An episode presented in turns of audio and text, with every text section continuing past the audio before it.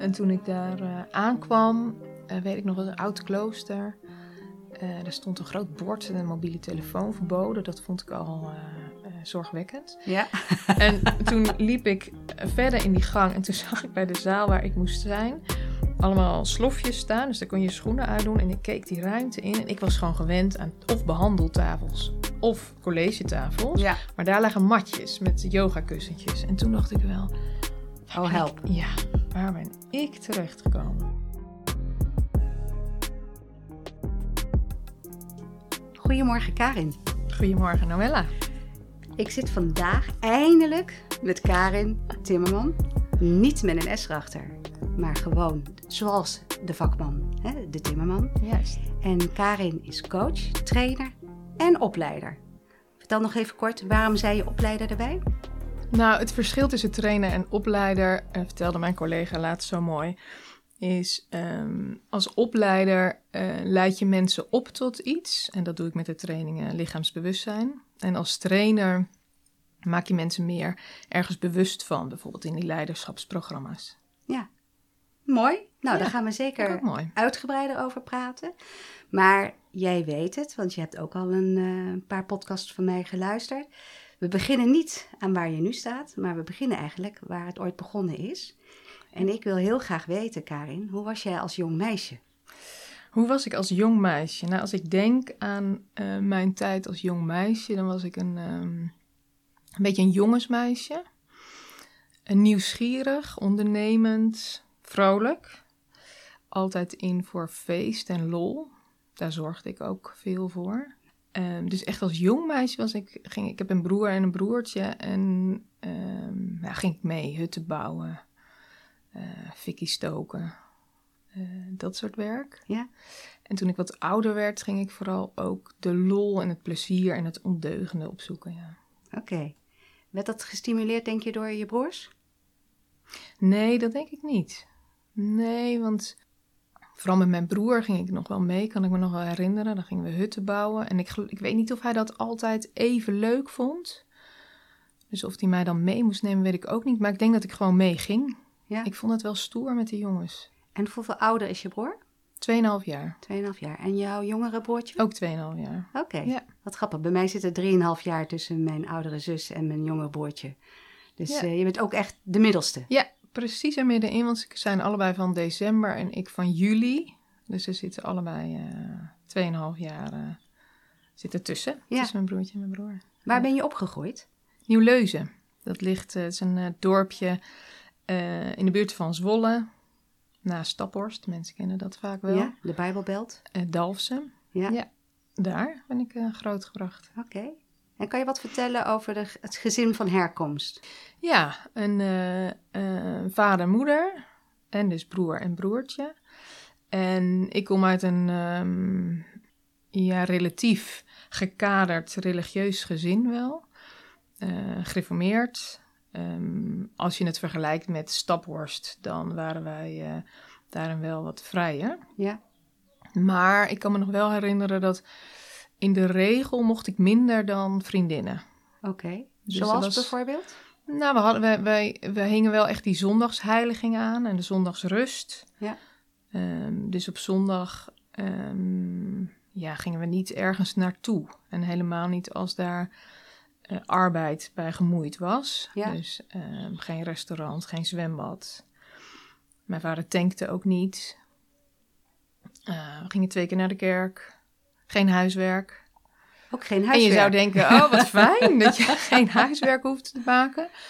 Maar dat zorgde soms ook wel voor, um, um, nou ja, dat je anders moet plannen. Later zijn ze daar wel vrijer in geworden, maar in het begin was dat wel een soort van regel. Ja. Ja, we gingen naar de kerk. En als we terug, we, we, we hadden ook altijd onze mooiste kleren aan. Ja.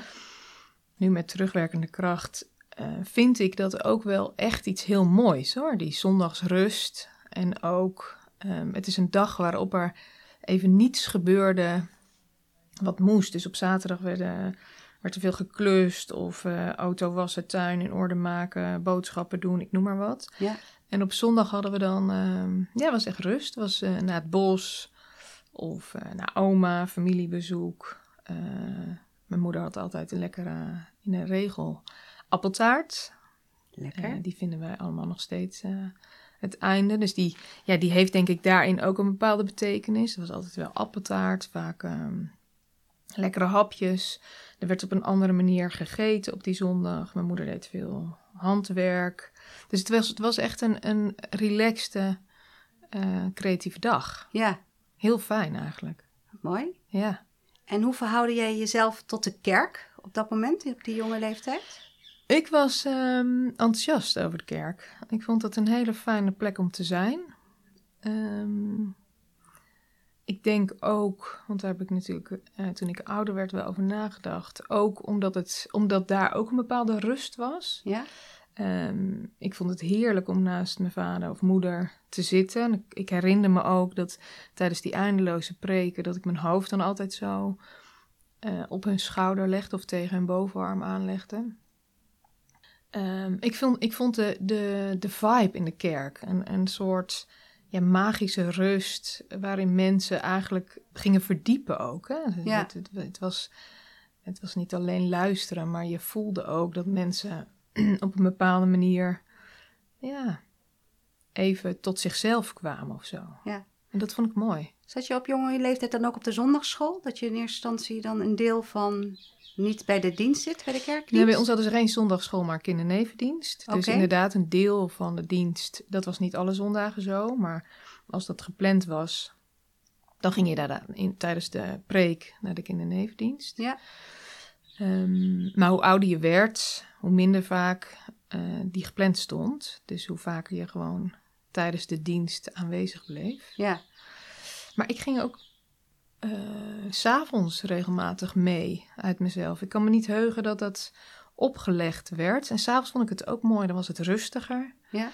En dan was dat misschien, ja, dan was dat nog krachtiger op een bepaalde manier. Ja. En ik heb dat later ook ervaren.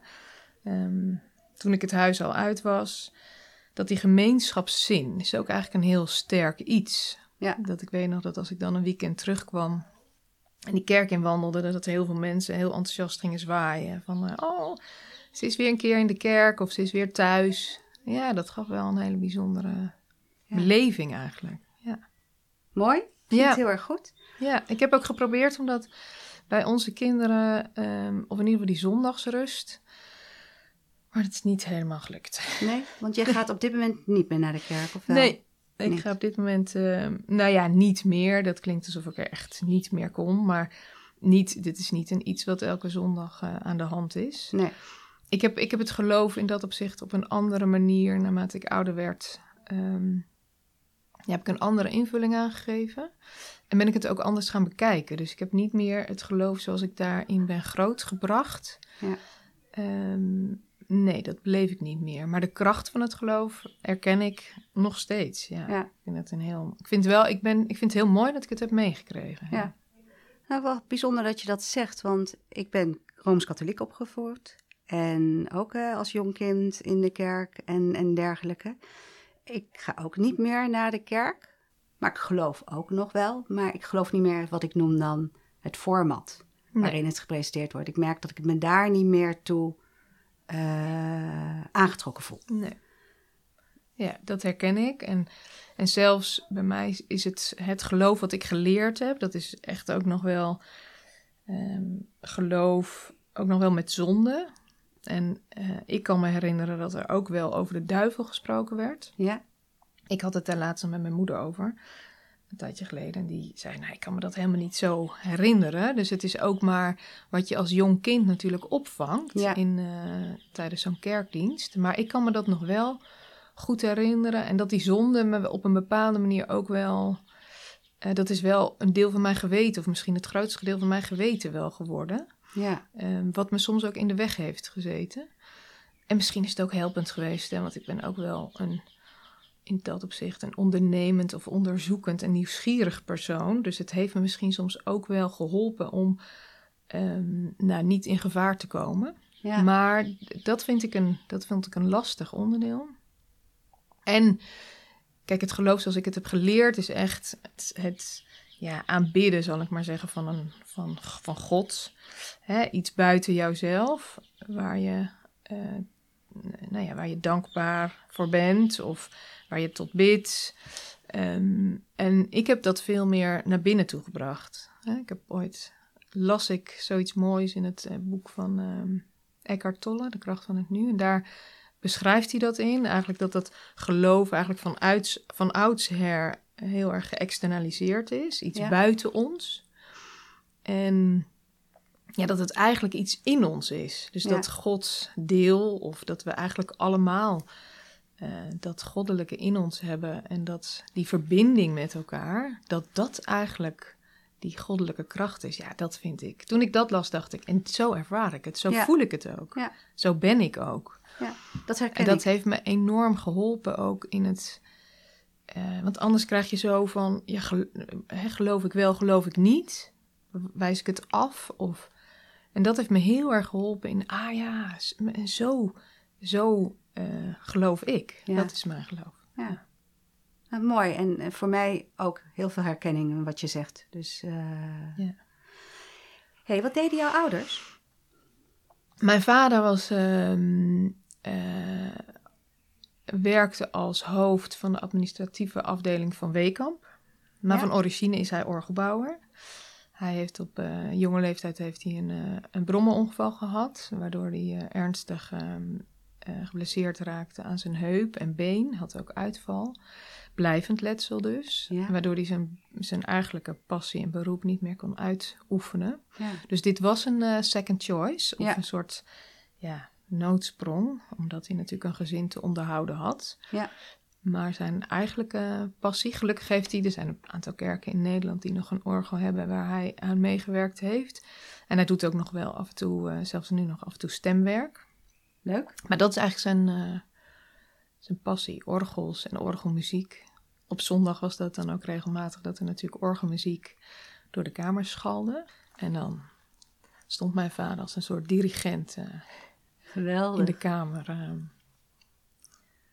Eh, dat te begeleiden. Ja. ja. dat vond hij prachtig.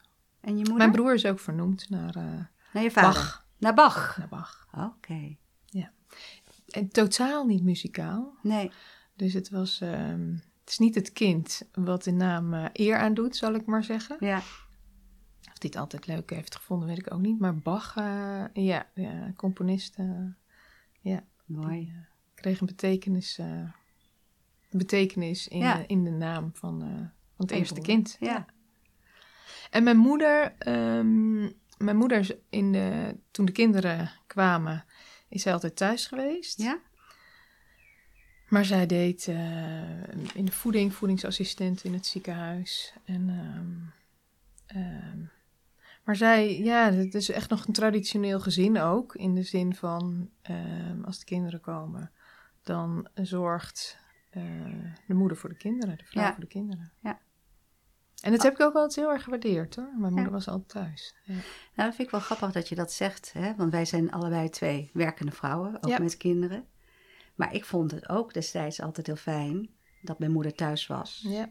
En er was op dat moment eigenlijk maar één of twee kinderen in mijn klas die dat niet hadden. Wiens moeder ook werkte. En ik weet nog wel dat ik dacht, goh, wat zielig. Ja. Terwijl ik heel eerlijk gezegd uh, die gedachte nu niet meer heb. Nee. en mijn kinderen ook niet. ook omdat het waarschijnlijk is omgedraaid. Ja. Er zijn er veel minder moeders die alleen nog thuis zitten. Ja. Maar dat is wel ook altijd een beetje de spagaat hoor, die ik uh, wel ervaar. Ja. Uh, nu zijn de kinderen wel weer wat ouder, maar eh, waar ik me wel bewust van ben geweest. Ik ben wel minder gaan werken, ook toen de kinderen kwamen. Ja. ja. Hey, als we verder gaan, de lagere school, een nieuwsgierig meisje, sportief. Uh, sportief, ja. En, uh, sportief. Heel erg uh, turnster was ik. Turnster, veel geturnd. Je ging naar de middelbare school? Ook in uh, Nieuw-Leusden? Nee, gelukkig niet. Toen... ik wilde natuurlijk veel meer dan het dorpje waar ik vandaan kwam. Dus toen ging ik op de fiets naar Zwolle. Dat was... Um, nou, 15, 16 kilometer uh, verderop. Ja? Dus dat was elke dag uh, met de fiets uh, naar de stad. Door weer en wind? Door weer en wind. En dat was ook echt door weer en wind, zelfs als het winter werd. Met zo'n groepje? Ja, dan ja nou, groepje, groepje. Dat waren echt honderden kinderen. Ja. Die verzamelden inderdaad op een vaste plek. En dat werd dan één lange sliert. En dat eiste ook elk jaar meestal wel een leven hoor. En, Dat was best heftig eigenlijk. Als ik daar nu wel eens over nadenk, denk je, joh, dat, dat, dat, dat, dat, ja, dat jullie dat toestonden. Maar dat was in die tijd wellicht nog anders. Later is er een mooi fietspad langs die N-weg gelegd. Ehm, maar ook dat heeft, ehm, ja, dat maakte mij natuurlijk hartstikke sportief eh, en fit. Elke dag uh, die kilometers in weer en wind. Uh, nee, en ik heb daar een mooie tijd gehad. Ik vond die middelbare school ehm, leuk. Leuk, ja. Dat was wel een beetje zoeken en verkennen natuurlijk. En je had wel, zo heb ik dat in ieder geval ervaren, wel iets meer werk te verrichten om om je ook om aansluiting te vinden bij, bij de stadse kinderen. Ja. Er werd toch op een bepaalde manier ook naar, naar ons gekeken. Ja. Um, maar ik, ja, ik vond het echt. Um, het was ook. Het was natuurlijk. Het was een. Het was een start ook van wat meer vrijheid. Hè? Dan ja. gingen we na school nog even de stad in. Naar de McDonald's of, of shoppen of jongens uh, kijken. Dus het, ja, nee, heel een mooie. Ik heb mooie middelbare schooltijd gekend. Wat voor vakken vond je leuk op de middelbare school? Nou, ik ben wel echt een exact persoon, zal ik maar zeggen. Dus wiskunde B, ja. natuurkunde, scheikunde, economie. Ja. Dat waren wel echt uh, mijn vakken. En de talen, dat. Uh, Zo. Nee, dat moest ik echt wel een beetje met uh, veel afkijken en een glimlach tijdens de mondelingen toetsen halen. Ja. ja. En wist je wat je wilde worden eigenlijk al? Of welke kant je uit wilde gaan met je? Nou, ik was daar geloof ik toen nog helemaal niet zo mee bezig. Nee. Nee. Wel uh, iets, de zorg. De zorg trok mij wel. Waar kwam dat door? Ja, dat weet ik niet. Het was, ik was ook wel een heel zorgend type. Ja. Um, het zat niet direct in de familie nou ja, je moeder was voedingsassistent. Ja, maar dat, dat is, ik bedoel, in de tijd, dat is nog voordat ik geboren werd. Dus ik heb dat nooit bewust. Dat is omdat ik weet dat ze dat verteld heeft. Maar nee, ze hebben een, overigens was mijn moeder wel echt een heel uh, uh, zorgzaam persoon. In de zin van dat ze altijd wel klaar stond voor mensen uh, die hulp nodig hadden. Ja? Heel veel vrijwilligerswerk gedaan. Ook uiteraard veel vrijwilligerswerk in de kerk. Ehm, maar daar dus ook heel veel ouderen bezocht. En daar ging ik ook wel regelmatig eh, mee. Ja. Tijdens die bezoekjes. Hè? Dan zei ze bijvoorbeeld op, uh, in het weekend of uh, s s'avonds van... oh, ik ga nog even naar die mevrouw. En dan, dan zei ze, oh, ga je mee? Of ik vroeg, kan ik mee? En dat vond ik altijd wel interessant. Ja, in die verpleeg- of verzorgingshuizen. Ja. En ook sowieso, het, de verhalen vond ik ook altijd wel heel mooi. Mensen in de zorg hebben natuurlijk in de regel wel altijd ook een verhaal. Je bent niet voor niks uh, dat je de zorg opzoekt. Ja. Dus dat boeide mij ook altijd wel, ja. Ja. Dus je had zo'n mooi exact vakkenpakket. Ja. Voelde je aangetrokken tot de zorg. En wat besloot je toen om te gaan doen toen je klaar was met je middelbare school? Um, ik had in uh, het laatste jaar, VWO 6, had ik, uh, kreeg ik Fiverr. Oké. En uh, dat jaar, ik weet dat nog, dat ik, toen heb ik echt voor het grootste gedeelte slapend op mijn uh, schoolboeken doorgebracht. Ja. Ik sliep echt overal. Um, maar je, goed, uiteindelijk... Je hebt er lang last van gehad? Ja, ik heb er lang last van gehad. Ja, en mijn beleving was dat heeft dat een lange tijd geduurd. Ja. En het heeft natuurlijk impact gehad op mijn examen. Maar goed, dat is wel, dat is uiteindelijk goed gegaan. Waar het niet dat ik wel een vier op mijn eindlijst had voor Engels. En dat ik al wel het idee had van dat daar zou ik wel, na het VWO wil ik wel, wil ik nog wel eens iets meer dan, uh, dan gelijk weer door met een studie. Dus toen ben ik eerst een, um, dat was een soort uh, studentenuitwisseling geloof ik, uh, ben ik naar Engeland gegaan en dat was een combinatie, werken in een hotel en naar school, de English 2000 heette dat toen, geloof ik. Ja. Uh, dus dan werkte je in het hotel en tegelijkertijd had je dan smiddags, geloof ik, les, Engelse les. Ja. Dus dat ben ik eerst gaan doen. Oké, en dat is een, een jaar? Dat zou, ik, ik weet dan niet meer precies. Het zou langer zijn dan dat ik het uiteindelijk heb gedaan. Want de meeste, uh, we, we, woonden in een apart huis ook, staff house. Dat was echt fantastisch. Ja. Ehm, en die hele groep, dus op een gegeven moment heb je... Die, die kwamen ook van over de hele wereld. Hè? Dus uh, Denemarken, nou, overal vandaan. En dus in dat huis, iedereen kwam daar natuurlijk alleen. Dus dat, uh, dat werd een hele bijzondere mix... Uh, van, uh, van nationaliteiten en ook van leeftijden. En dus heel, uh, ja, heel leuk was dat. dat ja. Echt een mooie tijd. En die groep, de meeste daarvan gingen in, rond kerst weer naar huis. Kerst was natuurlijk toch een periode waarin iedereen weer naar zijn eigen huis toe wilde. Ja. En ik weet dat ik mijn ouders toen belde van, uh, ik geloof dat ik hier dan ook uh, weg wil. Dat ik niet, ik had niet, ik had, dat was zo'n mooie tijd, ook in het weer mezelf leren kennen. Hè? Ook ja. weer in het ontdekken van uh, wat vind ik leuk en ook het vrij zijn. Dus dat, er, ja, dat je het zelf allemaal bepaalt toen dacht ik, nou, dat, ik heb, geen, ik heb niet, geen zin om dan opnieuw weer bij een nieuwe groep of zo aan te sluiten. Ja. Dus toen ben ik uh, teruggegaan naar Nederland. En dus het is ongeveer een half jaar geweest ja, dan? Ja, ja een maand of vier. Ik denk ja. dat ik in augustus wegging, dus zoiets.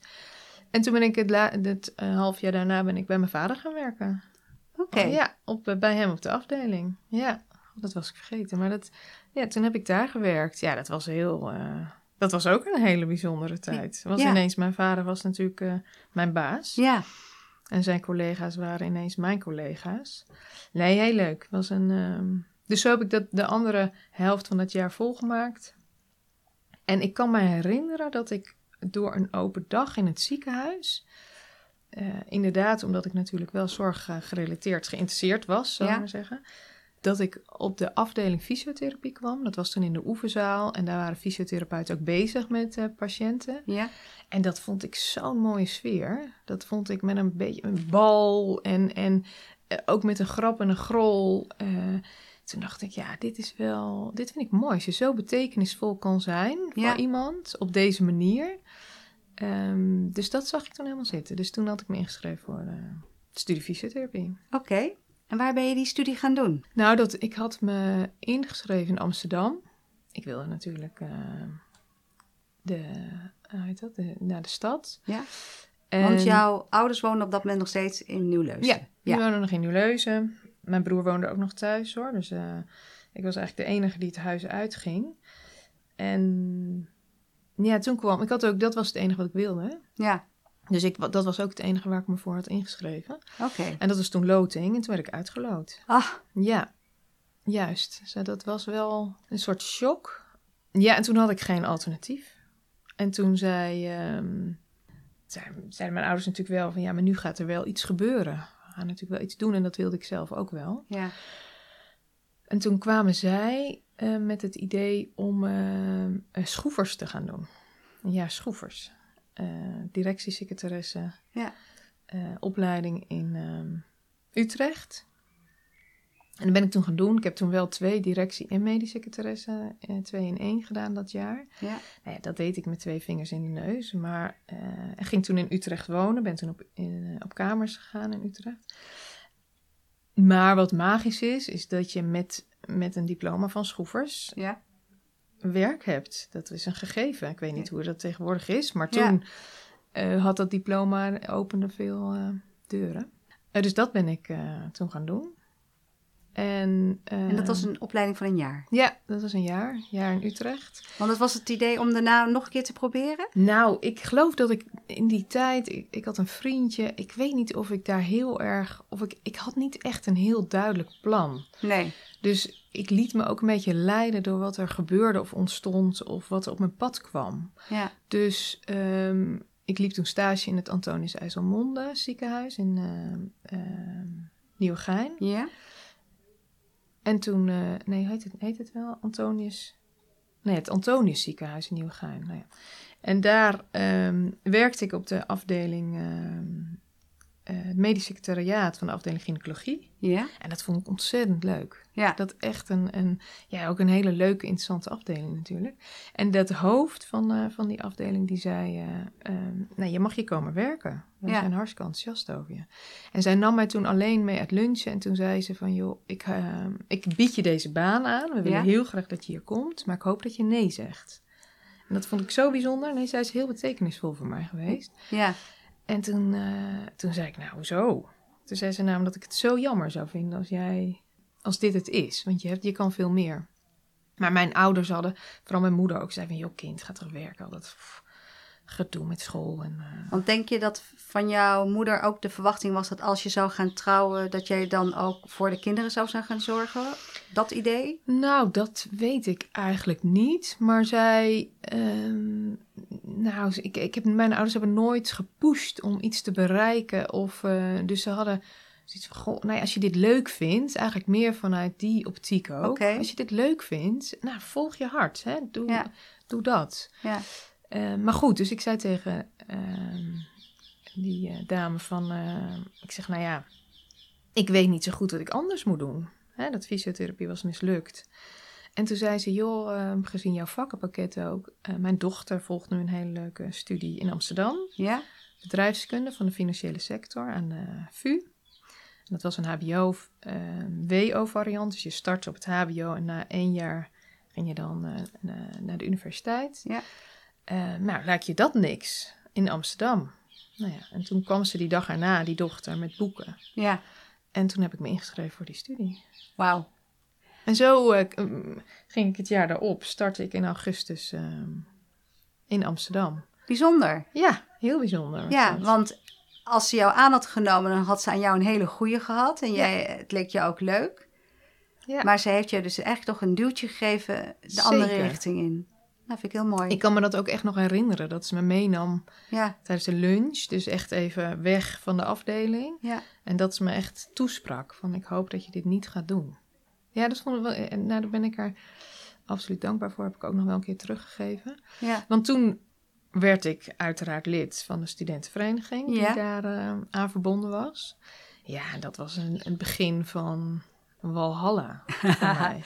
En je ging ook op kamers in Amsterdam of bleef je in Utrecht wonen? Eerst Utrecht, omdat natuurlijk dat vinden van een kamer in Amsterdam was natuurlijk wel een ding. Maar al vrij snel nadat de studie daar uh, begonnen was, uh, ben ik uh, op kamers in Amsterdam gegaan. Ja. ja. En hoe was de studie?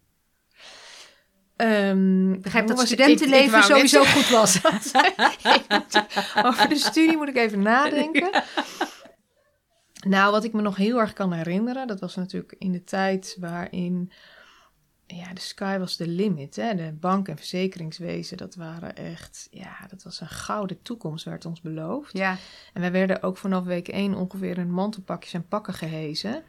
En wij zouden de leiders van de toekomst zijn. Hè? Ja. Een beetje die. Um, een beetje die. En daar kwam, dat kende ik helemaal niet. Dat was natuurlijk zo anders dan hoe ik was grootgebracht. Er waren ook veel kinderen van directeuren. En, en ja, dus dat was echt een nieuwe wereld voor mij. En ik vond dat mm, ik, ook wel een beetje over de top hoor. Dit was niet helemaal wat paste. Maar tegelijkertijd vond ik dat, dat nieuwe avontuurlijke natuurlijk wel echt een feest. Het was ook alsof alles hadden we in handen en alles lag ehm, aan onze voeten. Dus zo, dat kan ik me nog wel herinneren, dat we in dat eerste jaar ook bedrijfsbezoeken deden. En daar werden we dan ook echt ontvangen als de nieuwe medewerkers en zo. Ja. Dat was in die tijd natuurlijk ook. Dat voordat je klaar was met je studie, was je ongeveer al weggekocht om ehm, ergens eh, te beginnen. Maar dat studentenleven, dat beviel me eh, des te beter, zeker. Daar heb ik echt, uh, ja, dat, was, dat is voor mij heel vormend geweest. Om in een hele, ik kom natuurlijk uit een dorp en ook best wel gekaderd. In een, in een anonieme stad waarin ik echt kon verkennen. Waarin, ja, waarin ik echt ook heb ontdekt ja, wat mijn waarden zijn. En waar ik heel blij en gelukkig van word. Ja. ja heb je daar ook je man ontmoet? Nee. Nee, want na een jaar ben ik dus, ondanks het feit dat ik die studie, die studie ging goed, ik haalde mijn propeduizen. Maar ik dacht, dit is niet mijn wereld. Okay. Ik werkte als secretaresse natuurlijk bij, uh, bij de ABN AMRO Bank en zag wat mijn toekomst zou zijn. En toen dacht ik, dit is niet mijn... Uh, nee, dit, ik ben echt een mensenmens. En hier ging, was geld natuurlijk de boventoon. Ja. Um, dus toen heb ik me toch opnieuw nog weer ingeschreven voor fysiotherapie. Aha. En ik weet nog het moment dat mijn vader belt. Uh, want het was natuurlijk, mijn adres was nog steeds thuis. En hij zegt, er ligt hier een brief dat je bent ingelood. Wow. Juist, dus dat was wel zo. Dat was een hele lastige, want ik deed het... Dus eigenlijk twee jaar nadat je de eerste keer was uitgelood, We hebben een jaar Schroefers in Utrecht en daar nog een jaar Amsterdam bij een nieuwe studie. Werd je ingelood. En toen was ik natuurlijk ook al wel iets ouder. Ja. Vergeleken met, nou was ik een hele jonge leerling, maar toch. Ja, en ik was al op weg met die studie. Je had natuurlijk toen het puntensysteem. Ja, en toen, ehm, ja, toen wist ik het niet. Maar ik voelde wel, ja, deze kan ik ook niet laten schieten. Dus toen ben ik beide gaan doen. Toen heb ik, ehm, ben ik ook gaan, de studie uh, bedrijfskunde gaan vervolgen. Ja, dus dat was die automatische doorstap van HBO naar WO. Ja. Dus dat tweede jaar? Juist, toen ging ik naar de universiteit. Dat was op zich natuurlijk prima, want daar hoefde, was die aanwezigheidsplicht natuurlijk niet meer relevant. En ik deed uh, opleiding fysiotherapie. En ik was prezes van mijn damesdispuut. Kijk. Dus dat was, uh, ja, dat was... Drukke dame. Ja, maar dat was echt, een, dat was fantastisch. Ja. je leefde gewoon van highlight naar highlight, hè. Zo was dat. Totdat um, ik na een paar maanden, ik denk ergens, dat weet ik niet meer precies wanneer dat, of misschien wel na een jaar, dat weet ik niet meer. Maar na een periode, uh, ik op de vingers werd getikt door de opleiding fysiotherapie. Omdat mijn aanwezigheidsplicht natuurlijk niet voldeed. Oké. Dat paste niet helemaal in mijn agenda al die nee. lessen. en daar had je 80% aanwezigheidsplicht. Ja. Dat is een HBO-opleiding? Ja, ja, oké. is een HBO-opleiding. Dus ik zag heel goed ook het verschil tussen HBO en WO. Hè? Dat, was, uh, dat was wel mooi om dat te ervaren. Ja, dus toen uh, zeiden ze van, uh, ja, dan, je moet stoppen. Bij fysiotherapie? Ja, je bent te weinig aanwezig. Ik haalde wel de vak hoor. Dus, ik, dus dat, is wel, dat is altijd wel een beetje uh, geweest. Dat ik, ik haal het wel. Ja. Maar ik voldoe eigenlijk niet helemaal aan, aan hoe het hoort. Hè, wat ja. je... Dus toen moest ik eigenlijk vertrekken. En toen dacht ik, nee, nee, dit voelt niet goed. Ik wil hier niet vertrekken, want dit is wel wat ik wil. Ja. Dus toen heb ik een, um, volgens mij ben ik daar zelfs in, in mantelpakje naartoe gegaan met een map onder mijn arm om die uh, decaan of hoofd of wie ik... Dat had je meegekregen uit je andere ja, studie? Want de, juist. nou, wel dat ik, dat ik natuurlijk ergens... Uh, ik moest mezelf daarvoor kopen. Ja. Wat, uh, nou ja, dat, dat, wat hun zou overhalen om mij daar te houden. Ja. Omdat ik wel dacht, dit, ga ik niet, dit wil ik niet verliezen. Nee. Dus nou, toen kreeg ik inderdaad een tweede kans. En toen zei, zei hij van, het is oké. Okay. maar dan haal je al je punten. En je doet de opleiding verkort. Dus in plaats van vier jaar, drieënhalf jaar. Oké. Dus nou, die ben ik toen aangegaan. En dat was voor mij toen ook wel het moment om te zeggen... oké, dan moet ik echt een keuze maken. En dan stop ik met uh, bedrijfskunde. Ja. Oké, dus toen ben je helemaal volledig voor fysiotherapie gegaan? Ja. En nog wel de studentenvereniging daarnaast. Okay, die heb ik niet opgegeven. maar de studie fysiotherapie ben ik wel echt aangegaan, ja. Ja, ja dat, dat was... Ja, um, ik, dat, was een, dat was een mooie studie. Ik, ik, uh, dat was in ieder geval. Het was natuurlijk als je WO ook deed. HBO is dan toch weer anders. Het was natuurlijk heel praktijkgericht. Ja. Uh, daar, ik kwam natuurlijk van een heel exacte uh, studie. Ja. Waarin 1 plus 1 altijd 2 is en nooit uitlegbaar 3 of 4. Ja. En fysiotherapie is dat natuurlijk wel. Hè? Dat is veel ingewikkelder en veel vrijer. Of ja, en misschien daardoor, je hoort het mij al zeggen, ingewikkelder. Uh, omdat het niet helemaal daar. Dat menselijk lichaam is zo'n ja, interessant iets. Dat is nooit 1 en 1 is 2. Hè? Nee. Dat, dat kent dat zoveel verhalen. Hè? Dat is het goddelijke. Ja. Juist, dus daar, daar ben ik natuurlijk daar ben ik van gaan houden. Maar in het begin vond ik dat ook ingewikkeld. Ja, ja. ja omdat je het niet kon duiden in 1 plus 1 is dus 2. Nee, dus uh, als een, bij een bepaalde klacht uh, is er nooit één bepaalde behandeling. Uh, het best of zo. Of misschien wel het best, maar niet één mogelijk. Je kan het op heel veel verschillende manieren aanvliegen. Ja.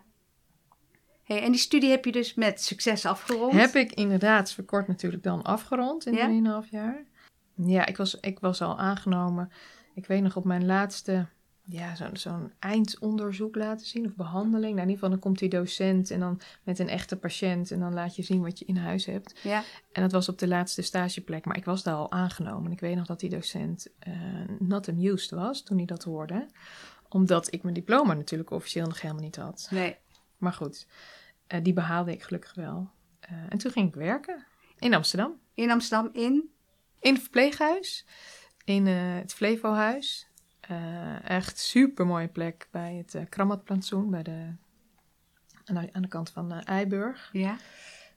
Ja, mooie, mooie tijd weer. Mooie tijd in, in het Flevohuis. Ja. ja. En... Ik had toen nog wel, ja? tijdens mijn laatste uh, jaar, want ik wilde de wetenschappelijke kant nog op. Ik wilde nog wel iets doen. Uh, nog een beetje de onderzoekskant, die leek me interessant. Dus ik heb toen nog een wetenschappelijke stage gedaan bij ACTA, uh, Academisch Centrum Tandheelkunde in Amsterdam. Ja. relatie, ik onderzocht, daar was een deelonderzoek van een promotieonderzoek. relatie kaakklachten en nekklachten. Bijvoorbeeld mensen naar whiplash, of die vaker kaakklachten ook hadden. En daar ontdekte ik dat die wetenschap eigenlijk toch niet voor mij bedoeld was. Ja. Dat vond ik te, ja, te protocolair, te saai ook eigenlijk. Oké. Ja, ja. Je onderzoekt eigenlijk om te onderzoeken en niet om op te lossen. Dat, is, dat is natuurlijk de eerste fase. Nee, dus, de, dus dat was goed dat ik dat had gedaan. Uh, dus na mijn studie ben ik gaan werken. En toen kende ik ondertussen Richard al. Die had ik ontmoet ja, tijdens een jongerenreis. Oké. Leuk. En hoe lang heb je bij dat verpleeghuis gewerkt? Nou, daar heb ik wel, ik denk wel een jaar of. Uh, nou, daar ben ik gestopt toen uh, Joep geboren werd. En Joep is jouw oudste zoon? Ja, oudste zoon. En die is in 2006 geboren. Uh, en toen was dat op en neerreizen. Dat, ja, ik woonde ondertussen dus in Rotterdam. De liefde had me naar Rotterdam gebracht. Um, en ja, dat kon, dat, dat nee, met een, eh, met een babytje thuis. Dat wilde ik niet meer. Ondertussen was ik ook, ik werkte toen, eerst werkte ik alleen maar in Amsterdam. En toen ik in Rotterdam ging wonen, werkte ik twee dagen in Amsterdam en twee dagen in Rotterdam. Ja. In het uh, ziekenhuis, toen het Zuiderziekenhuis. Oké. Op Zuid. Dus toen ben ik, toen de kindjes kwamen, of toen Joep kwam, ben ik gestopt in Amsterdam. Dat was wel jammer, want Amsterdam was voor mij dan nog een soort... Ik had natuurlijk veel vriendinnen, vrienden nog in Amsterdam. Dat ik werkte expres dan op vrijdag in Amsterdam. En dan bleef ik vrijdag uh, in Amsterdam hangen, borrelen de stad in. En de regel was, die ik met Richard had uh, gemaakt toen we gingen samenwonen... Uh, ik, ik kom voor jou naar Rotterdam, dat vind ik oké, okay, maar jij haalt mij altijd op hoe later voor vroeg het ook is, van de trein ah. als ik uh, uit Amsterdam kom. En dat heeft hij, heeft hij altijd heeft hij ook gedaan. Heeft hij altijd gedaan. Hij stond braaf bij de laatste nachttrein. Dat was zo'n ochtends om een uur of vier, vijf stond ja. hij uh, bij uh, Rotterdam Centraal op te pikken. Ja. Klinkt als een goede vent. Ja, ja, ja mooi zo. Een hele goede vent. Ja, zeker. Ja. En toen jij dus je baan op had gezegd bij het verpleeghuis, ben je volledig hier gaan werken bij het Zuider ziekenhuis? Ja, niet Zuiderzee nou, zeggen, hè? Want nee, dus het is het Zuiderziekenhuis. Ondertussen is het uh, gefuseerd met Clara Ziekenhuis en heet het het Maastad Ziekenhuis. Ja. Hè, sinds nu alweer tien jaar. Um, ja, ik ging, ik denk dat ik drie dagen daar toen werkte. Oké. Niet meer, ik ben toen niet meer fulltime gaan werken. Nee. Want was toen alleen nog Joep of had je inmiddels nog... Uh... Ja, Joep kwam in 2006, in 2007 kwam Roos en in 2011 kwam Lieke. Lieke. Lieke. Leuke naam. Een leuke naam, hè? Heel erg leuk. Oké. En je hebt daar eigenlijk, ik denk voordat je besloot om volledig zelfstandig ondernemer te worden, heb jij daar uh, gewerkt tot Zeker. Ja, ik werkte daar als um, uh, fysiotherapeut in de revalidatiezorg. Ja. En ja, eigenlijk vrij snel nadat ik... De, ik werd daar ook aangenomen hoor, om, om als polytherapeut in de revalidatie te werken.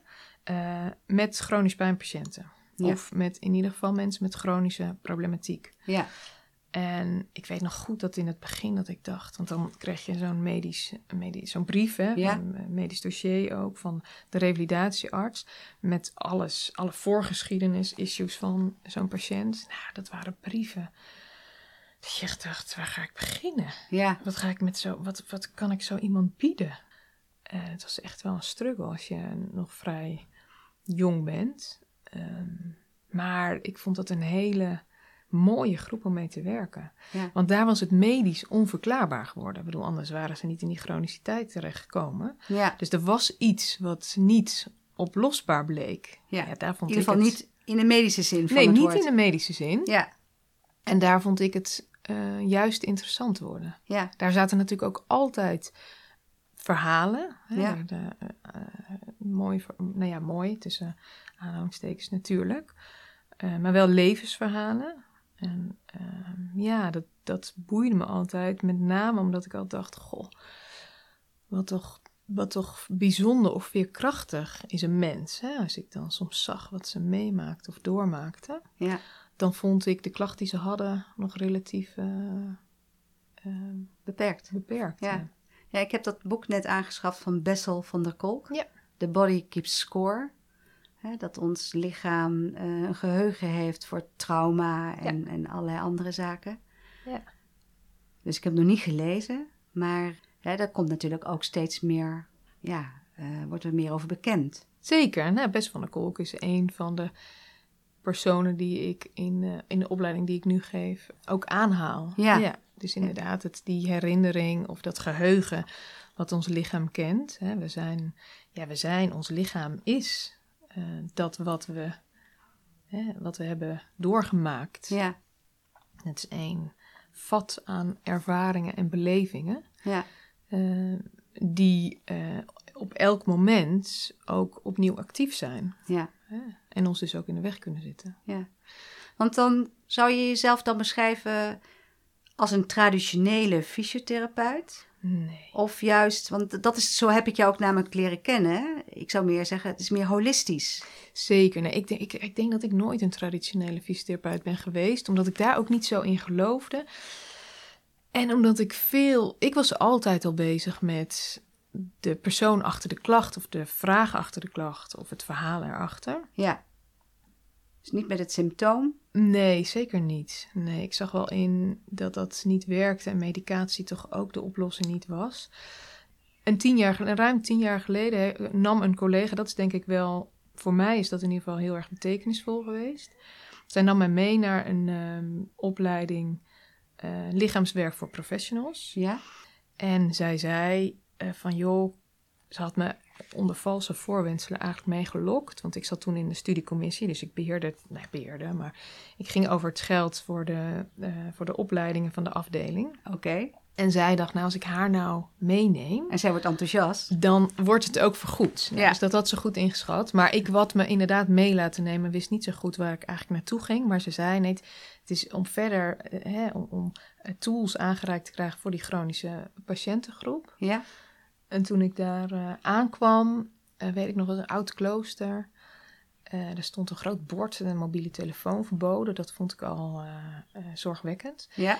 en toen liep ik verder in die gang en toen zag ik bij de zaal waar ik moest zijn allemaal slofjes staan. Dus daar kon je schoenen uitdoen. En ik keek die ruimte in en ik was gewoon gewend aan of behandeltafels of collegetafels. Ja. Maar daar lagen matjes met yogakussentjes. En toen dacht ik wel... Oh, help. ja, waar ben ik terechtgekomen? Maar goed, uh, in voor avontuur. Dus ik uh, liet het me uh, gebeuren. En het waren zes dagen.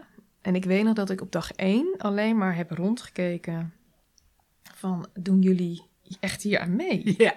He, dus sluit je ogen. En dat ik dan zo, zo door mijn oogharen gluurde van nee, dat doen mensen echt. En dan ging het over wat ervaar je of wat merk je op. En dacht ik, nou, maar nieuwsgierig nog steeds dus. Niet in de weerstand dus. Nee, zeker niet in de weerstand. Um, want degene die dat gaf, John van der Meij... Um, ik kwam binnen, ik zag hem... en ik had meteen een enorme...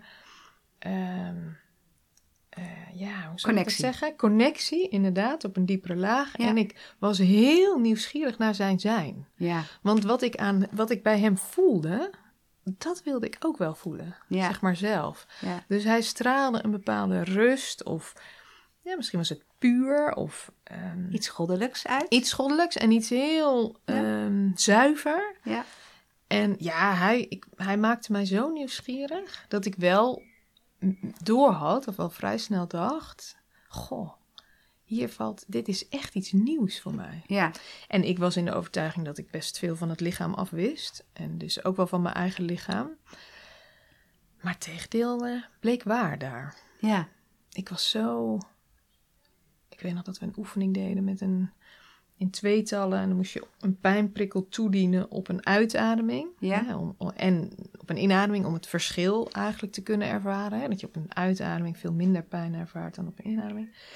En dat die, die uh, vrouw die dat met mij deed, die zei: uh, ik, ik zie helemaal niet dat jij ademt. En ik weet ook nog dat ik een soort van trots nog reageerde. Zo van, nou, ik heb ook niet zoveel adem nodig. Of ik ben, ik ben, ik ben conditioneel gewoon heel goed. Ja. Dus het was zo'n andere...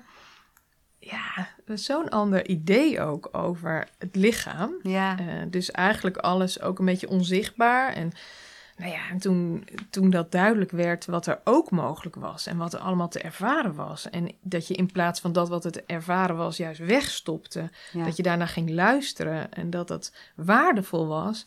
Ja, nee, dat was voor mij echt. Nou, dat, dat is echt het begin geweest van, van ook een nieuwe manier van kijken en leven. Ja. ja. Dus je kwam weer terug in het ziekenhuis en. Ja, toen dacht, je, toen dacht ik, dit gaan we anders doen. Ja. En dat heb ik gedaan. Ja. Ik ging dat heel anders doen. Ja. Maar nog allemaal binnen het ziekenhuis, niet als, als zelfstandige? Nee, dat, ging ik, nee, dat was eerst binnen het ziekenhuis. Omdat ik ook allemaal absoluut... Uh, ja, ik voelde me ook heel prettig in het ziekenhuis hoor. Het was een fijne plek om te zijn. Ik vind, ik vind het ziekenhuis heb ik altijd een soort magisch gevonden. Wat er allemaal gebeurt en mensen. Nou goed. Uh, en ik was natuurlijk met die collega's samen. Dus uh, we gingen wel samen op in het verkennen en ontdekken van deze nieuwe manier. Dat was toen echt nog wel nieuw hoor. Dat je met patiënten uh, ook een soort uh, ja, mindfulness-achtige oefeningen deed. Of dat je verder ging verkennen en naar de pijn toe bewegen. In plaats van uh, dat er eigenlijk in de revalidatie wordt gezegd: we gaan het niet meer over de pijn hebben. Hè? Dus de pijn wordt eigenlijk aan de kant geschoven. Gingen wij juist naar de pijn toe bewegen en verkennen wat er allemaal, wat voor verhaal daar zat. En wat, dus nee, daar, dat, dat werd een ontdekkingsreis waar, niet, waar ik niet uh, alleen maar bejubeld werd. Wel door patiënten overigens. Die ja. waren, ik, er, gebeurden echt wonderlijke dingen. Daar was ik ook verrast door. Ja. Maar mensen, recentelijk heb ik daar nog een, um, een dame nog weer van teruggezien. Die had 19 jaar lang rugklachten, eindeloos bij de pijnpolies enzovoort. En die, ja, die merkte gewoon dat ze van haar klachten afkwam. Ja, dat is natuurlijk ook. dat begreep ik zelf ook niet. Nee. Maar ik had wel door, dit is, dit is, dit is de weg. In ieder geval voor mij. Zo zag ik dat. Ja. Maar dat is wel, dat is een beetje lastig binnen de kaders van, een, van de zorg. Ja. Ja, want er zijn natuurlijk voor waarschijnlijk allerlei behandelingen... heb je waarschijnlijk allemaal coderingen voor de ziekenkostenverzekeringen. En... Ja, en, ook hoe we, hoe we aankijken tegen pijn in de zorg. Hè? Dus, dus pijn, en dan, dan krijg je, ehm, we gaan, hoe gaan we leven met de pijn? Dus pijn is dan al een gegeven, dus dat is het startpunt eigenlijk. Terwijl, um, ja, ik zei nee, we gaan daarvoor verkennen. Ja. Dus we gaan eigenlijk terug in de tijd. En dan kom je natuurlijk die trauma's ook tegen. Ik werkte daar in een multidisciplinair team. Dus uh, dan kwam de psycholoog nog wel eens naar me toe en zei van ja. Uh, en dan komt die patiënt en die heeft het. Ze, ze komt weer terug in herinnering naar een vroeger trauma. En we hebben afgesproken dat we dat trauma zouden laten rusten. We zouden het daar niet over gaan hebben. Ja. Ja, dat kan niet. Naar mijn idee kan dat niet. Je kan niet met een lichaam werken en zeggen, nou weet je, we doen dat pakketje, dat sluiten we uit. Ja. ja. Als je iets uitsluit, dan sluit alles zichzelf uit. Ja. Dus um, voor mij was dat onderdeel van het probleem. Ja. Het uitsluiten van uh, iets wat wel degelijk aanwezig is. Ja. Um, nee, dus ik heb daar wel ook samen met mijn collega ook wel veel weerstand gekend hoor. Ja goed, wij waren ondertussen natuurlijk uh, met ons eigen lichaam uh, zo aan het verkennen. En zo aan het. Ja, wij werden zo bewust van de vrijheid en de ruimte die je daarin kan ervaren. En natuurlijk ook alle beperkingen die je zijn opgelegd, die jij jezelf natuurlijk hebt opgelegd in het leven wat je al geleefd hebt. Ja. En die weer opnieuw doorleven. Nou ja, goed. Dus, dus we hadden daar zoveel wijsheid al uit ontdekt. Dat dat ook een soort uh, les bijna werd. Dat je ondanks dat je niet, dat er geen applaus is voor wat je doet, dat je wel volgt dat wat van jou is. Ja. En, um, en je voelt dat het klopt. En juist, nee, ik was ervan overtuigd. Ja. Ja, en je zag het terug in je patiënten. Ik zag het terug in mijn patiënten, maar dat is, dat is natuurlijk dat is altijd wel bijzonder bij het vak fysiotherapie. Je bent eigenlijk altijd alleen met je patiënt. Hè? Ja. Je, je zit er. Goed, ik nodigde wel eens mensen uit. Ik heb artsen ook wel eens uh, meermaals uitgenodigd om het ook te komen beleven. Ja. Maar het is ook. Uh, nou, mensen vinden het soms ook spannend om hun eigen lijf te ervaren. Of om te voelen wat er daadwerkelijk te voelen is. Dus, um, nee, dus het, dat waren wel, dat waren prachtige jaren, omdat je, omdat je zelf aan het verkennen bent en daarin steeds steviger ook wordt. Ja. En tegelijkertijd ook spannend, omdat je steeds minder aansluit, of in ieder geval daar steeds minder uh, je door laat leiden door wat er van je verwacht wordt. Ja. Is dat uiteindelijk, want ik weet dat je een tijdje heb je, begon je een beetje met zelfstandige klussen ja. te doen.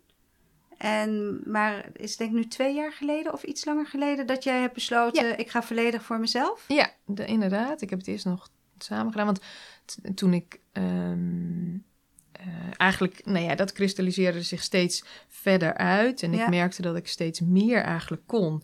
Maar dat, dat, dat wat ik meer deed, dat was misschien ook niet meer altijd dat we binnen het kader van het fysiotherapeut, uh, kader van het ziekenhuis paste. Ja. Bijvoorbeeld, uh, ik heb een opleiding systemisch werk gedaan, opstellingen. Nu ondertussen is dat wel hoor ik het steeds meer ook terug in ziekenhuizen en zorginstellingen. Maar toen nog niet. Dus dat, was, dat, dat schuurde ook wel een beetje. En dat begreep ik ook wel. Ehm, en ik denk dat mijn. Uh, er zijn eigenlijk twee dingen die bepalend zijn geweest om, om voor mezelf te beginnen. Eén is dat ik behandelde in. Dat is nu tien jaar geleden, ja. Tien jaar geleden behandelde ik een kindje in de revalidatie. En zijn moeder was Femke, Femke de Varen. Ja. En Femke is organisatieadviseur. Uh, en die, ja, die zag mij bezig en die had ook wat ervaringen vanuit andere disciplines in de zorg en andere fysiotherapeuten ook. En die zei: Jouw manier van kijken, jouw manier van werken, die spreekt mij zo aan. Dat vind ik, dat is zoveel meer dan alleen maar het fysiotherapeutische gedeelte. En zij was er heel erg in geïnteresseerd en wilde heel graag uh, uh, dat verder verkennen. Ja. Ook omdat ze zei: Volgens mij sluit het zo mooi aan bij wat ik doe. Dus hoe mooi zou het zijn uh, als jij dat onderdeel, dat bewust worden ook, dat jij dat brengt in de trainingen die ik geef. Ja. Nou ja, en ik had echt zoiets, ja, training, persoonlijk leiderschapstraject was dat. Daar vroeg ze me als eerste voor. En ik dacht, nou joh. En ik weet nog dat ze me zei, uh, ja, ik heb het gevraagd, maar ze willen er niet voor betalen. Ze willen niet voor een tweede trainer betalen. Ja. Toen zei ik, nou ja, dat maakt me niet uit. Dan doe ik het zo. Ja. Ik hoef er geen geld voor. Ik vind het, ik vind het superleuk om dat samen te verkennen. Ik heb een baan in het ziekenhuis. Ja, ik had dat ook. Nee, dat, ik had ook totaal geen intentie ook om uh, zelfstandig uh, ondernemer te worden. Dus ik, en dat was eigenlijk, uh, toen ik dat ging doen, uh, weet ik nog dat mijn broer, toen ik dat zei, die zei, ja, maar hoe heb je dat dan, heb je dat dan verzekering technisch wel geregeld? En stel je voor dat daar iets niet goed gaat, hoe heb je dat dan vastgelegd? Nou, daar had ik natuurlijk helemaal niet over nagedacht. Nee. Um, maar dacht wel, ja, dat is misschien toch wel spannend. Dus misschien is het toch verstandig dat ik daar iets aan, ja? over vast laat leggen. En parallel daaraan kregen mijn man en ik zes jaar geleden een ongeval. Hè. Wij, wij, zijn, uh, wij zaten op de fiets en zijn over het hoofd gezien door een automobilist die ons omverreed. En hij um, kwam in een traject, hè. hij had letsel, ja. licht hersenletsel, waarin hij in het revalidatietraject terecht kwam. En waarin ik ook zag waar het traject tekortschoot, ja. in mijn optiek. Hè. Nog steeds, het mijn Als professional en ervaringsdeskundig, ja. En heb ik dus eigenlijk dat hele bewustzijn, heel erg ben ik dat samen met hem gaan doen. Ja. En toen werd wel duidelijk, dat gaven ze in die revalidatiezorg ook wel aan, dat hij veel verder herstelde dan dat ze van tevoren hadden verwacht. En nog, nog steeds vind ik dat heel bewonderenswaardig hoe Richard, mijn man, dat toen aangenomen heeft. Hè? Misschien ook wel vanuit nood hoor, omdat er, ja, eh, ja. Je, je, zit gevangen in je eigen ellende. Ja. Uh, maar goed, hij luisterde wel naar en hij ging mee in, in de adviezen en tips, terwijl dat voor hem niet, het was niet heel dichtbij of zo. Hè? Was, nee. Het was niet iets wat hij heel sterk kende. Maar dat heeft hem wel, um, ja, dat heeft hem ver, veel verder gebracht dan dat uh, in het begin eigenlijk verwacht werd. En dat sterkte mij eigenlijk nog meer. Ja. En toen, ja, toen was er ook een soort van geen houden meer aan. En heb ik inderdaad, uh, nou ja, en via Femke. Femke is uh, ja. daarin echt een hele belangrijke, heeft een hele belangrijke rol daarin gespeeld. Wij gingen dus samen die trainingen doen, ja. wat een succes was. Dus daarna werd ik wel betaald. Ja. En daar kwamen ook coachklanten uit. Dus ik ben, ik ben op een gegeven moment gewoon naar de Kamer van Koophandel toegestapt. En uh, dat wist ook. Ik geloof niemand. Ja, Femke. Ik weet nog dat ik Femke een foto stuurde net voordat ik naar binnen wandelde. Of net toen ik eruit kwam. Ja. En dacht, ik ga, ehm, ja, ik ga mezelf gewoon uh, inschrijven. Ja, mooi. En toen ben je ook ergens een keer hier binnenkomen wandelen. Ook via Femke? Ook via Femke. Omdat ik natuurlijk, er kwamen die coachklanten. Uh, ja. ja. Waar ga ik dat dan doen? Ja. Nou ja, dus ik vind, waar, waar ontmoet jij of waar ontvang jij mensen? Ja. Nou, toen uh, kwam ik hier en toen werd ik rondgeleid door Herma. Ja. Ja, leuk. Ja. ja. Heel bijzonder. Ik, ja, heel bijzonder. En de, ik ben hier natuurlijk, want ik ben hier denk ik dan echt al wel vijf jaar. Denk het ook, ja. Ja. ja. Dat vind ik sowieso bijzonder. Maar ook weer je verhaal gewoon. Ik, zit, ik heb al tienduizenden vragen, denk ik ook nog. Maar we zitten gewoon al bijna een uur. dus ik realiseer me ook, denk van oké, okay, het is goed. Hè, want ik heb altijd nog een aantal andere vragen waar ik sowieso mee wil afsluiten. Maar ik wil nog even één vraag stellen. Hoe is het ondernemerschap voor jou? Ja, ik vind daar. Ik, ik, was natuurlijk. Ik vond het heel leuk dat je me uitnodigde. Ja. Uh, maar jij interviewt natuurlijk vrouwelijke ondernemers en daar, uh, die draag jij ook een heel warm hart toe, waar ik heel erg blij mee ben. Hè, dit is een hele fijne plek om te zijn. Maar ik voel mij niet een echte ondernemer. Oké. Nee. En waar zit dat hem in volgens jou? Nou, omdat het begon dus al bij die Kamer van Koophandel dat die uh, dame uh, die mijn inschrijving deed. Uh, ten eerste had ik een naam die al vergeven was, ja. dus dat kon niet. Dus die heb ik ter plekke nog een beetje aangevuld. En dat zij ook zei, wat is je verwachte omzet? Ik had dat niet. Nee. Ik, ik weet nog dat ik vroeg, kan, ik kiezen tussen A, B, C, D of zo? heb je suggestie? Wat, wat doet een startende ondernemer in dit in Wel een beetje. Ja. En ook businessplannen, ik heb dat allemaal niet. Er Nee. was geen plan. Nee. Er was geen plan, er was één, er was één eh, verlangen. En dat is dat ik vrij kon zijn. Ja. Dat ik mezelf, ehm, dat ik niet hoefde te denken, hoort dit hier, kan dit hier? Maar dat ik volledig kon aansluiten op degene die een vraag had. En dat ik daarmee op pad kon gaan. Dat Ja. was mijn verlangen. En ik heb geen... Ik heb dus, dus ik voel me niet zozeer ondernemer. Want ik, Maar je ik, bent het wel. ik ben het wel, ja. Maar, ik, maar dus vanuit vrijheid. Dat vind ik wel heel erg mooi wat je zegt. Want ehm, een van de dingen die ik zie gebeuren op het moment dat mensen en vrouwen ondernemers worden. Dan komt dan altijd dus die kramp over Ja. tekort, het geld en dergelijke. En ik heb ook geleerd dat op het moment dat je heel erg kan zijn vanuit het Ja. vertrouwen en dat wat je doet en wat het brengt, Ja. is dat het uiteindelijk gaat stromen. Dus het is heel erg mooi wat jij zegt. Je zegt, ik voel me geen ondernemer. Maar jouw ondernemerschap, die wordt dus eigenlijk, dat wordt aangetrokken door wat jij doet en waar jij wel het vertrouwen in hebt. Ja, en, en het, is, nou wel, het, is, het is waar wat je zegt. Ja, Ehm, die verkramping zie ik ook. En natuurlijk heb ik op bepaalde facetten in mijn leven ook absoluut verkramping. Ja. Maar op het ondernemerschap had ik dat niet. Nee. Omdat er geen verwachting was en het mocht ook mislukken. Er was geen, er was geen plan. ja, Dus ik ben daarin gestapt vanuit een eigen overtuiging. En ik heb echt mezelf neergezet. En het is keihard gaan stromen. ja, Echt een, een, een- dat, ik, dat ik soms zelf nog denk... "Oh, ja, dat ik aan het nadenken ben... hoe kan ik deze stroom ook nog ergens anders naartoe laten stromen... dan alleen mijn onderneming in. Dus Ja. daar, zit een, daar is een andere droom of idee nog aan het ontstaan... omdat, het, omdat ik me soms bijna schuldig voel over het feit dat het mij toekomt. ja, ja. Het is, maar het is waar ook. Ja. Dat, dat- ik, ik schrijf het op mijn site ook. Dat ehm, als je stopt met je best doen, dan Ja. krijg je dat waar je zo je best voor deed. Ja. Dat, heb ik zo, dat heb ik zelf zo ervaren. Dat is zo'n. Ja, ik vind het heel mooi dat je het zegt. Want ik merk ook naarmate ik meer anders ben gaan staan in mijn eigen ondernemerschap, is dat ook veranderd. En het is een, ja, hè, mijn ondernemerschap is iets anders in de zin van dat ik allerlei vaste lasten en dergelijke Ja. tot me heb genomen. eh, Dat is waardoor de rekeningen, eh, die rekening altijd moet worden betaald. Maar ik begrijp wel wat je zegt. En dat is ook echt wat ik iedereen gun.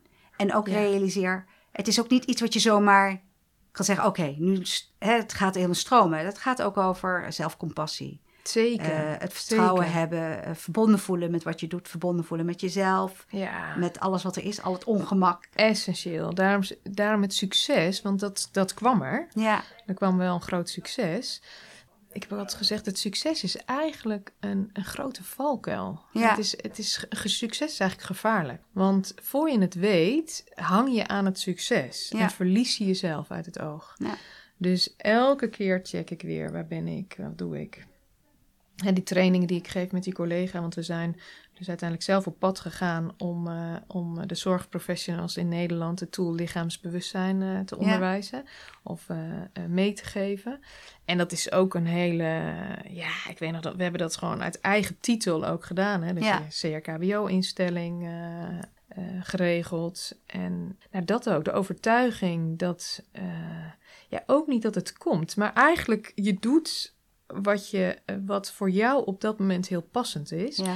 En je laat het verhaal zichzelf nog schrijven. Dus eh, je voorkomt dat je al een verhaal maakt. We hadden geen idee over het aantal mensen. We hadden ook geen idee over uh, over kosten. Of uh, het is allemaal maar een beetje uit de lucht gegrepen, in het moment bepaald. Ja. Maar jeetje, wat was het krachtig. En dat blijkt nu, want we zijn al vijf jaar lang nu ondertussen door heel Nederland heen aan het uh, cursussen geven. Ja, geweldig. Ja, ja. ja, dus dat, is, dat gun ik ook iedereen. En tegelijkertijd is heb ik daarin ook echt wel. Het heeft zich een beetje ontvouwd, zo voelt dat. Hè? Dus het is, het is geen ik heb daar ook niet echt een heel duidelijk plan Nee, en ik denk ook, je zegt niet, dit is, dit is de recipe to succes. Hè? Dan hebben we tussen succes weer even tussen aanhalingstekens. Nee, want ik, laatst vroeg iemand mij nog van, goh, hoe heb jij dit dan gedaan? En dan ben ik altijd een beetje huiverig voor het vertellen. Want dan denk ik altijd, ik weet niet of dit de beste manier is. Ik ben altijd... Het is jouw manier Het is mijn manier geweest. Maar als ik hoor hoe mensen zich voorbereiden, denk ik ook altijd, doe dat maar. Bereid je maar voor. En tegelijkertijd ehm, is mijn een missie natuurlijk wel. Dat je dat, dat aansluiten op eigenheid, naar mijn idee, is dat het mooiste wat er is. En als, als we dat nou, als we het lef nou hebben om daarbij te blijven en dat ook als genoeg te ervaren, ja. dan heb je en een heel vrij leven en we hebben het met elkaar heel fijn en rijk. Ja. Wat mooi! Ik hoef je niet eens te vragen wat jouw legacy is, want ik hoor hem. We kunnen blijven bij onze eigen eigenheid. Voel en ervaar ja. je, eigen, je eigenheid. Ja, mooi Ja, blijf daarbij. En dat is, uh, je intuïtie zal je daarin ook leiden. Ja. Het enige wat je te doen hebt is daarnaar luisteren. Ja. Dus uh, listen to your body. Ja, heel en, mooi. En haal het niet, haal de kracht er niet uit. We zijn denk ik in onze maatschappij zijn we de kracht van ons lichaam, van ons eigen wezen, ja. zijn we daarin een beetje kwijtgeraakt. Maar het is er nog steeds. Ja. Het is zo aanwezig. Daar hoef je niets voor te doen. Het is er altijd. ja. Altijd. Ja. Nou, ik vind het heel erg mooi. Ik zeg al, volgens mij kunnen we nog uren doorpraten. Gaan we ook doen. Maar ik ga naar de soort afsluitende vragen toe. Oh, want we zijn over ons uur heen. Lieve Karin, wat is een goed boek wat je hebt gelezen? Nee, ik heb niet één goed boek. Ik noemde natuurlijk het boek van Eckhart Tolle al, maar dat was meer een goed boek omdat daarin dus iets stond waarvan ik dacht: hé, hey, deze man geeft woorden aan wat ik eigenlijk al voel. Ja. En voor mij zijn goede boeken dus, dus boeken waarin ik datzelfde ervaar. Waarin ik bijvoorbeeld van ehm, eh, de reis van het gewaarzijn, van ehm, uh, Riekje Boswijk-Hummel, die doet dat ook mooi, vind ik. Die vertelt dan over emoties enzovoort. Dan denk ik, hé, hey, dat begrijp ik. Hè? Dat, Nu begrijp ik nog beter hoe dat in mijn lijf werkt of hoe dat met de emoties gaat. Maar ook uh, het uh, mooie boek van uh, Vind je plek. de Fontein heet ja, het. Hè? Dat is ja, van Elstein. Ja. ja. Vind ik een mooi boek. Ja, god, ik heb, ik heb eindeloos veel boeken in de kast staan. Maar ook van Bess van der Kolk of van uh, Juri Kalsjes. Uh, de bioenergetica van Lowen. Het zijn allemaal, dus waarin het lijf centraal staat. Polyfagaaltheorie? Ja, zeker. Ja? Polyfagaaltheorie, daar, daar wijden we echt een, um, een groot deel van de cursus ook aan. Ja. Om die theorie uh, ja. uh, meer uit Marije aan mij uitgelegd. En ik heb daar ook filmpjes nu van gevolgd en zo. Vind ik ook ja, heel... Steven Portjes. Dus daar, Deb Dana, die, heeft, die heeft eigenlijk de polyfagaaltheorie weer in de praktijk neergezet. Hè? Dus dat je het heel praktisch kan uh, gebruiken. Kunnen we een hele podcast over vullen hoor. Zeker. zou, gaan, zou ook heel helpend zijn. ja. Wat is een mooie film die je hebt gezien? Oeh, ik kijk niet heel veel films. Nou, dat, ik, en al is het een mooie film, dan weet ik vaak de titel niet meer. Welke in me opkomt is bijvoorbeeld Intouchable. Dat vond ik een hele mooie film. Um, maar... Is ook een hele mooie film. Ik zou verder niet nu iets weten. Nee, is toch prima. Intouchable is een paar keer hier al genoemd in de podcast. Oh, ja? En ik sluit me eruit uh, absoluut aan. lekkerste eten? eten vind ik sowieso echt een uh, verwennerij. Eten heeft altijd een beetje, daar wil ik nog een keer een leuke training in volgen. Want eten heeft voor mij een hele belangrijke uh, betekenis. Ook in het, uh, ik denk dat het ergens ook een soort verwerking of zo is. Hè? Ja. Met mijn collega, wij kwamen erachter dat tijdens het schrijven van die trainingen waren we altijd noten aan het eten. En dat die kaken, het verwerken van iets. Dus het is niet eens om het eten, maar meer. Uh, ja. Maar ja, ik vind Italiaans heel lekker. Ik vind uh, de mensen met wie ik eet misschien soms nog wel belangrijker dan wat ik eet. Het gezelschap. Ja, zeker. Ja, ik kan me ook heel goed voorstellen. Kan je een bijzondere vakantie herinneren? Mm, zeker. Meerdere bijzondere vakanties. Um, God, zal ik ze allemaal noemen, Noella? dat? Nee, ik kan nou, niet. noem er gewoon eentje. um, de reis met de kindjes in camper, Noorwegen, Zweden. Zes weken. Een jaar of zes geleden, denk ik. Mooi. Zeven. De fjorden, de bergen, het ruwe Fantastisch. Ja. Dat rustige Zweden, dat de meren, ja. de natuur. Ja, heel erg. Australië. Ik bedoel, wij, ik hou heel erg van uh, de natuur. Ja. Voor mij, ik vind cultuur ook heel mooi. Ja. Maar voor mezelf vind ik alle landen waarbij die natuur zo overweldigend is of heel uitgesproken, vind ik zelf heel mooi ja. te ervaren. Ja, sluit ik me graag bij aan. Hey, en heb jij misschien nog een rolmodel? Iemand waar je naar nou, opkijkt? nou, wow. dat is de eerste keer dat iemand me noemt. Um, nou, nee, ik heb dat niet heel sterk. Ik heb vroeger ook nooit idolen of zo gehad. Dus ik heb niet echt rolmodellen. Maar ik vind, ik vind mensen. Nou, ik vind het mooi als ik jou hoor praten over hoe je het neerzet. Hoe je erover nadenkt. Hoe je jezelf ontwikkelt. Hoe je daar keer op keer weer in verkent. Hè. Het is echt een, een reis ook van je eigen persoonlijkheid. Hè, waarin, je, waarin je steeds meer die autonomie ook neerzet. Ja. Dat vind ik mooi om te zien. Ik vind dat proces ehm, bij iedereen mooi om te zien. En als het dan, ja, zie ik hem natuurlijk heel duidelijk. Uh, dus dat, eh, ja, dat zijn dat rolmodellen. Nou, dat, dat enthousiasmeert mij ook. En mensen die hun passie, die aangesloten zijn op passie, hè, dus die gedrevenheid vanuit passie. Ja, ja dat vind ik prachtig. Daar kan ik echt, uh, ja, daar kan ik echt met mijn open mond naar luisteren en naar kijken. Maar daarom vind ik de podcast ook zo leuk. Want iedere keer als ik weer zo'n gesprek heb gevoerd, dan denk ik, wauw. Ja, wat een mooi verhaal. Wat een mooie uh, de levenslijn. En dan hebben we natuurlijk een aantal onderwerpen aangeraakt op je pad. Ja. En absoluut natuurlijk niet alles. Maar ik vind het gewoon heel mooi hoe je dan een soort compleetheid een beetje krijgt van, van iemand meer dan. Zo is het. Ja, en dat, dat vind ik heel erg bijzonder. Dus dat is, dus dat is het mooie geweest ook van mijn vak ja. Eh, in het ziekenhuis als uh, revalidatiefysiotherapeut. Ja. Ehm, daar had je deze gesprekken met elke patiënt, moet je voorstellen. Dus, en ik had bij elke patiënt had ik een soort, ja, dat konden rolmodellen zijn in de zin van hoe zij hun leven geleefd hebben en hoe zij om zijn gegaan met de hobbels die zij tegenkwamen in het leven. Ja, daar kon ik echt stil weer uit een kamer komen en nederig zijn voor. Uh, dat je denkt, jee, dit is mijn werk en ik word hiervoor betaald. Nou, ja. Nou, heel. En ook hè, dat, je, dat je naar huis wandelt en dat je zo dankbaar voelt voor wat we hebben. Wij weten half niet hoe rijk we zijn als mens. Ja. ja, sluit ik me heel erg graag bij aan. Lieve Karin, ik vond dit echt een heel erg bijzonder gesprek. Uh, dat goddelijke in ons, dat, nou ja, ook heel mooi verwoord. En zo voelt dat ook, ook voor mij. Wil je even aan de luisteraars vertellen waar ze jou kunnen vinden? Hoe heet jouw website? Uh, ben je ergens actief op social media? Als ze met jou in contact willen komen. Dan uh, kunnen ze me altijd bereiken, gewoon ook om te bellen natuurlijk. Ja. Maar ze kunnen via de website de gegevens vinden. En dat is uh, www.principiumzelfzorg.nl. Ja, Principium. Principium Zelfzorg. En social media ben ik echt niet goed in. Nee, ook niet het is niet iets. Ja, daar ben ik wel vindbaar hoor. Dus je kan me daar. Uh, ik sta daar omdat uh, mensen vonden dat ik daar.